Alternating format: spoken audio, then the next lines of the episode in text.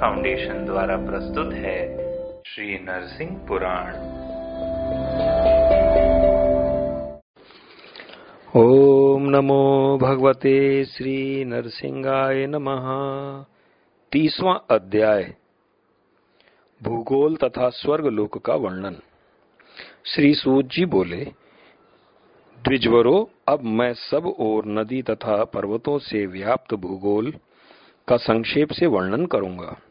इस पृथ्वी पर जंबु, पलाक्ष, शामिल, शामिली, शालमली, कुश, क्रौच, शाक और पुष्कर नाम के सात द्वीप हैं।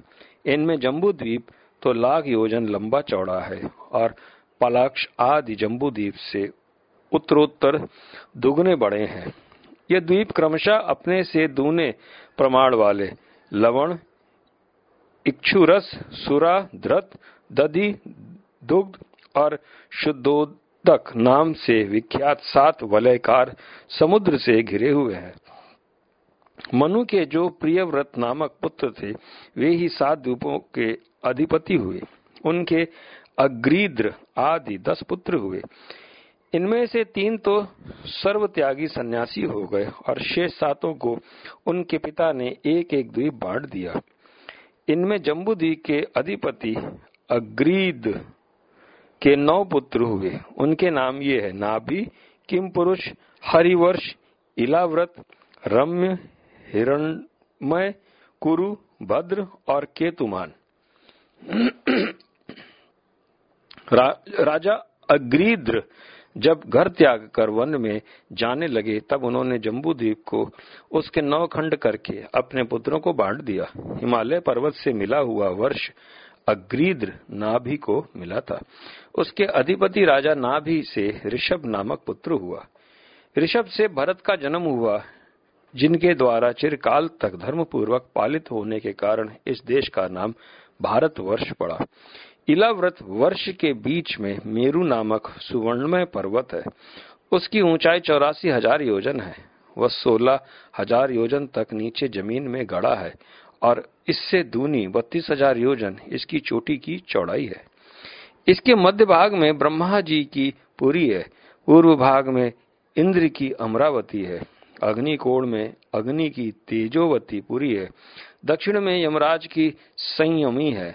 नैऋति कोण में नैऋति की भयंकरी नामक पुरी है। पश्चिम में वरुण की विश्वावती है। वायव्य कोण में वायु की गंधवती नगरी है और उत्तर में चंद्रमा की विभावरी पुरी है। नौ खंडों से युक्त यह जम्बू द्वीप पुण्य पर्वतों तथा पुण्य नदियों से युक्त है। किम पुरुष आदि आठ वर्ष पुण्यवानों के भोग स्थान है। केवल एक भारत वर्ष ही चारों वर्णों से युक्त कर्म क्षेत्र है। भारत वर्ष में ही कर्म करने से मनुष्य स्वर्ग प्राप्त करेंगे और वहां ही ज्ञान साधक को निष्काम कर्मों से मुक्ति भी प्राप्त होती है।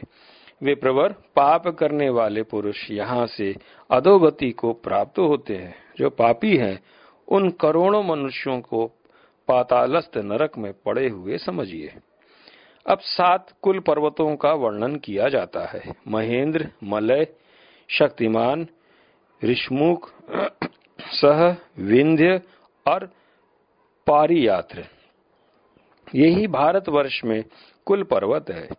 नर्मदा, सुरसा, ऋषिकुल्या, भीमरती, कृष्णावेणी, चंद्रभागा तथा ताम्रपणी ये सात नदियां हैं तथा गंगा, यमुना, गोदावरी, तुंगभद्रा, कावेरी और सयू ये छह महानदियां सब पापों को नष्ट करने वाली हैं।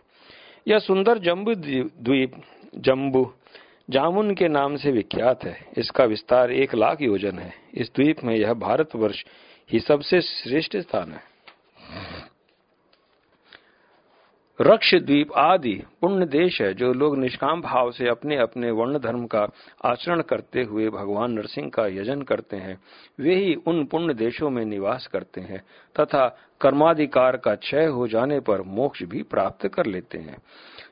जम्बू द्वीप से लेकर शुद्धोदक संज्ञक समुद्र पर्यंत सात द्वीप और सात समुद्र है।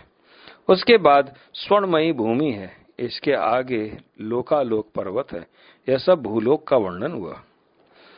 इसके ऊपर अंतरिक्ष लोक है जो अंतरिक्षचारी प्राणियों के लिए परम रमणीय है। इसके ऊपर स्वर्ग लोक है। अब महापुण्यमय स्वर्ग लोक का वर्णन किया जाता है, उसे आप लोग मुझसे सुने। जिन्होंने भारत वर्ष में रहकर पुण्य कर्म किए हैं उनका तथा देवताओं का वहां निवास है। भूमंडल के बीच में पर्वतों का राजा मेरू है जो स्वर्णमय होने के कारण अपनी प्रभा से उद्भासित होता रहता है। वह पर्वत चौरासी हजार योजन ऊंचा है और सोलह हजार योजन तक पृथ्वी में नीचे की ओर धसा हुआ है। साथ ही उसके चारों ओर उतने ही प्रमाण वाली पृथ्वी है। मेरू गुरु के ऊपर ऊपरी भाग में तीन शिखर हैं, जहाँ स्वर्ग लोक बसा हुआ है। मेरू के वे स्वर्गीय शिखर नाना प्रकार के वृक्ष और लताओं से आवृत तथा भांति भांति के पुष्पों से सुशोभित है। मध्यम, पश्चिम और पूर्व यही तीन मेरू के शिखर हैं। इनमें मध्यम रिंग श्रृंग स्फटिक तथा वैदुर्मणि है, मणिमय है। पूर्व श्रृंग इंद्र इंद्रिनी इंद्र नीलमय और पश्चिम शिखर माणिक्यमय कहा जाता है। इनमें से मध्यम श्रृंग चौदह लाख चौदह हजार योजन ऊंचा है, जहां त्रिविष्टप नामक स्वर्ग लोक प्रतिष्ठित है।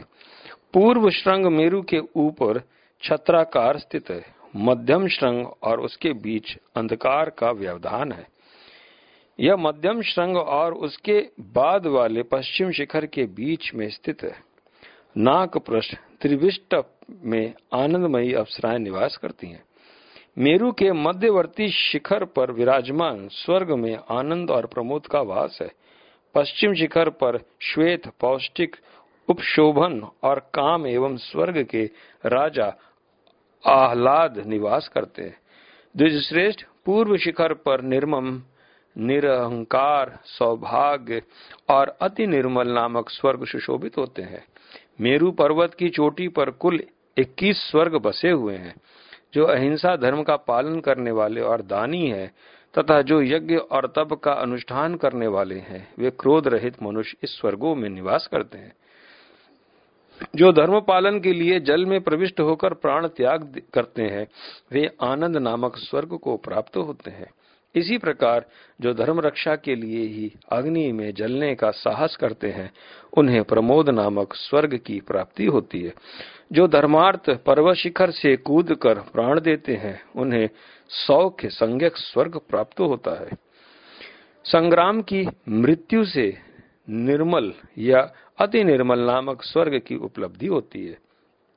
उपवास व्रत एवं संन्यास अवस्था में मृत्यु को प्राप्त होने वाले लोग त्रिवष्टप नामक स्वर्ग में जाते हैं। श्रौत यज्ञ करने वाला नाक पृष्ठ में और अग्निहोत्री निवृत्ति नामक स्वर्ग में जाते हैं। द्विज पोखरा और कुआं बनवाने वाले मनुष्य पौष्टिक स्वर्ग को पाता है। सोना दान करने वाला पुरुष तपस्या के फलभूत सौभाग्य नामक स्वर्ग को जाता है। जो शीतकाल में सब प्राणियों के हित के लिए लकड़ियों के ढेर को जलाकर बड़ी भारी अग्नि राशि प्रज्वलित करता है और उन्हें गर्मी पहुंचाता है, वह अप्सरा संज्ञक स्वर्ग को उपलब्ध करता है। सुवर्ण और गोदान करने पर दाता निरंकार नाम वाले स्वर्ग को पाता है। और शुद्ध भाव से भूमि दान करके मनुष्य शांतिक नाम के प्रसिद्ध स्वर्ग धाम को उपलब्ध करता है। चांदी दान करने से मनुष्य को निर्मल नामक स्वर्ग की प्राप्ति होती है। अश्वदान से दाता पुण्य का और कन्यादान से मंगल का लाभ करता है। ब्राह्मणों को तृप्त करके उन्हें भक्ति पूर्वक वस्त्र दान करने से मनुष्य श्वेत नामक स्वर्ग को पाता है, जहां जाकर वह कभी शोक का भागी नहीं होता। कपिला गांव का दान करने से दाता परमार्थ नामक स्वर्ग में पूजित होता है और उत्तम साण का दान करने से उसे मनमत नामक स्वर्ग की प्राप्ति होती है।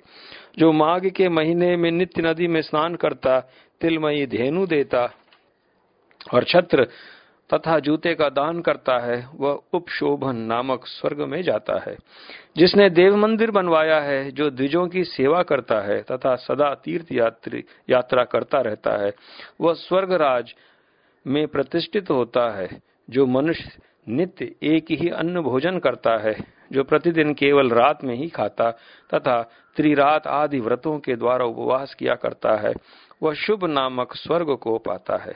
नदी में स्नान करने वाला, क्रोध को जीतने वाला एवं दृढ़ता पूर्वक व्रत का पालन करने वाला ब्रह्मचारी, संपूर्ण जीवों के हित में तत्पर रहने वाले पुरुष के समान निर्मल नामक स्वर्ग को पाता है।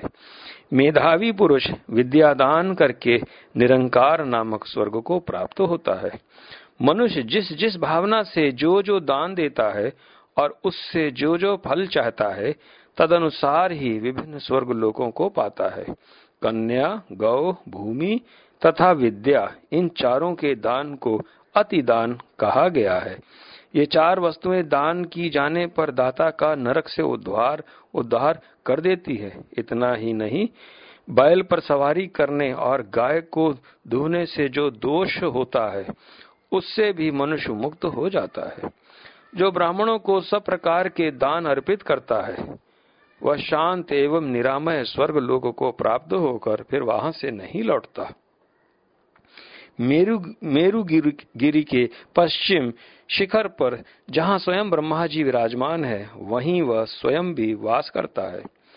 पूर्व श्रृंगा पर साक्षात भगवान विष्णु और मध्यम श्रृंग पर शिवा जी शिव जी विराजमान है। वे प्रेम, इसके बाद आप स्वर्ग के इन निर्मल तथा विशाल मार्ग का वर्णन सुने। स्वर्ग लोक के दस मार्ग हैं। ये सभी एक के ऊपर दूसरे के क्रम से स्थित हैं। प्रथम मार्ग पर कुमार कार्तिकेय और दूसरे पर मातृकाएं रहती हैं। द्विज, तीसरे मार्ग पर सिद्ध गंधर्व, चौथे पर विद्याधर, पांचवें पर नागराज और छठे पर विंतान विंतानंदन गरुड़ जी विराजमान है। सातवें पर दिव्य पितृगण, आठवें पर धर्मराज, नवें पर दक्ष और दसवें मार्ग पर आदित्य की स्थिति है। भूलोक से एक लाख दो हजार योजन की ऊंचाई पर सूर्यदेव विचरते हैं। उस ऊंचाई पर सब ओर उनके रुकने के लिए आधार है तथा उस ऊंचाई से तीन गुने प्रमाण में सूर्य मंडल का दीर्घ विस्तार है। जिस समय सूर्य चंद्रमा की विभावरीपुरी में दोपहर के समय रहते हैं, उस समय इंद्र की अमरावती में उदय होते हैं से प्रतीत होता है होते हैं। जिस समय अमरावतीपुरी में मध्याह्न के समय सूर्य रहते हैं, उस समय यम की संयमीपुरी में उदित होते दिख पड़ते हैं। भगवान सूर्य सदा मेरु गुरु की परिक्रमा करते हुए ही सुशोभित होते हैं। वे ध्रुव के आधार पर स्थित है। उनके उदय होते हुए समय बालखिल्यादि ऋषि उनकी स्तुति करते हैं। ओम नमो भगवते श्री नरसिंहाय नमः। श्री नरसिंह पुराण गुरु श्री हितेंद्र के मुखार बिंदु से बोला गया, यह हम सब ने सुना। अधिक जानकारी W W W dot lord Shri कल्कि डॉट कॉम पर प्राप्त करें।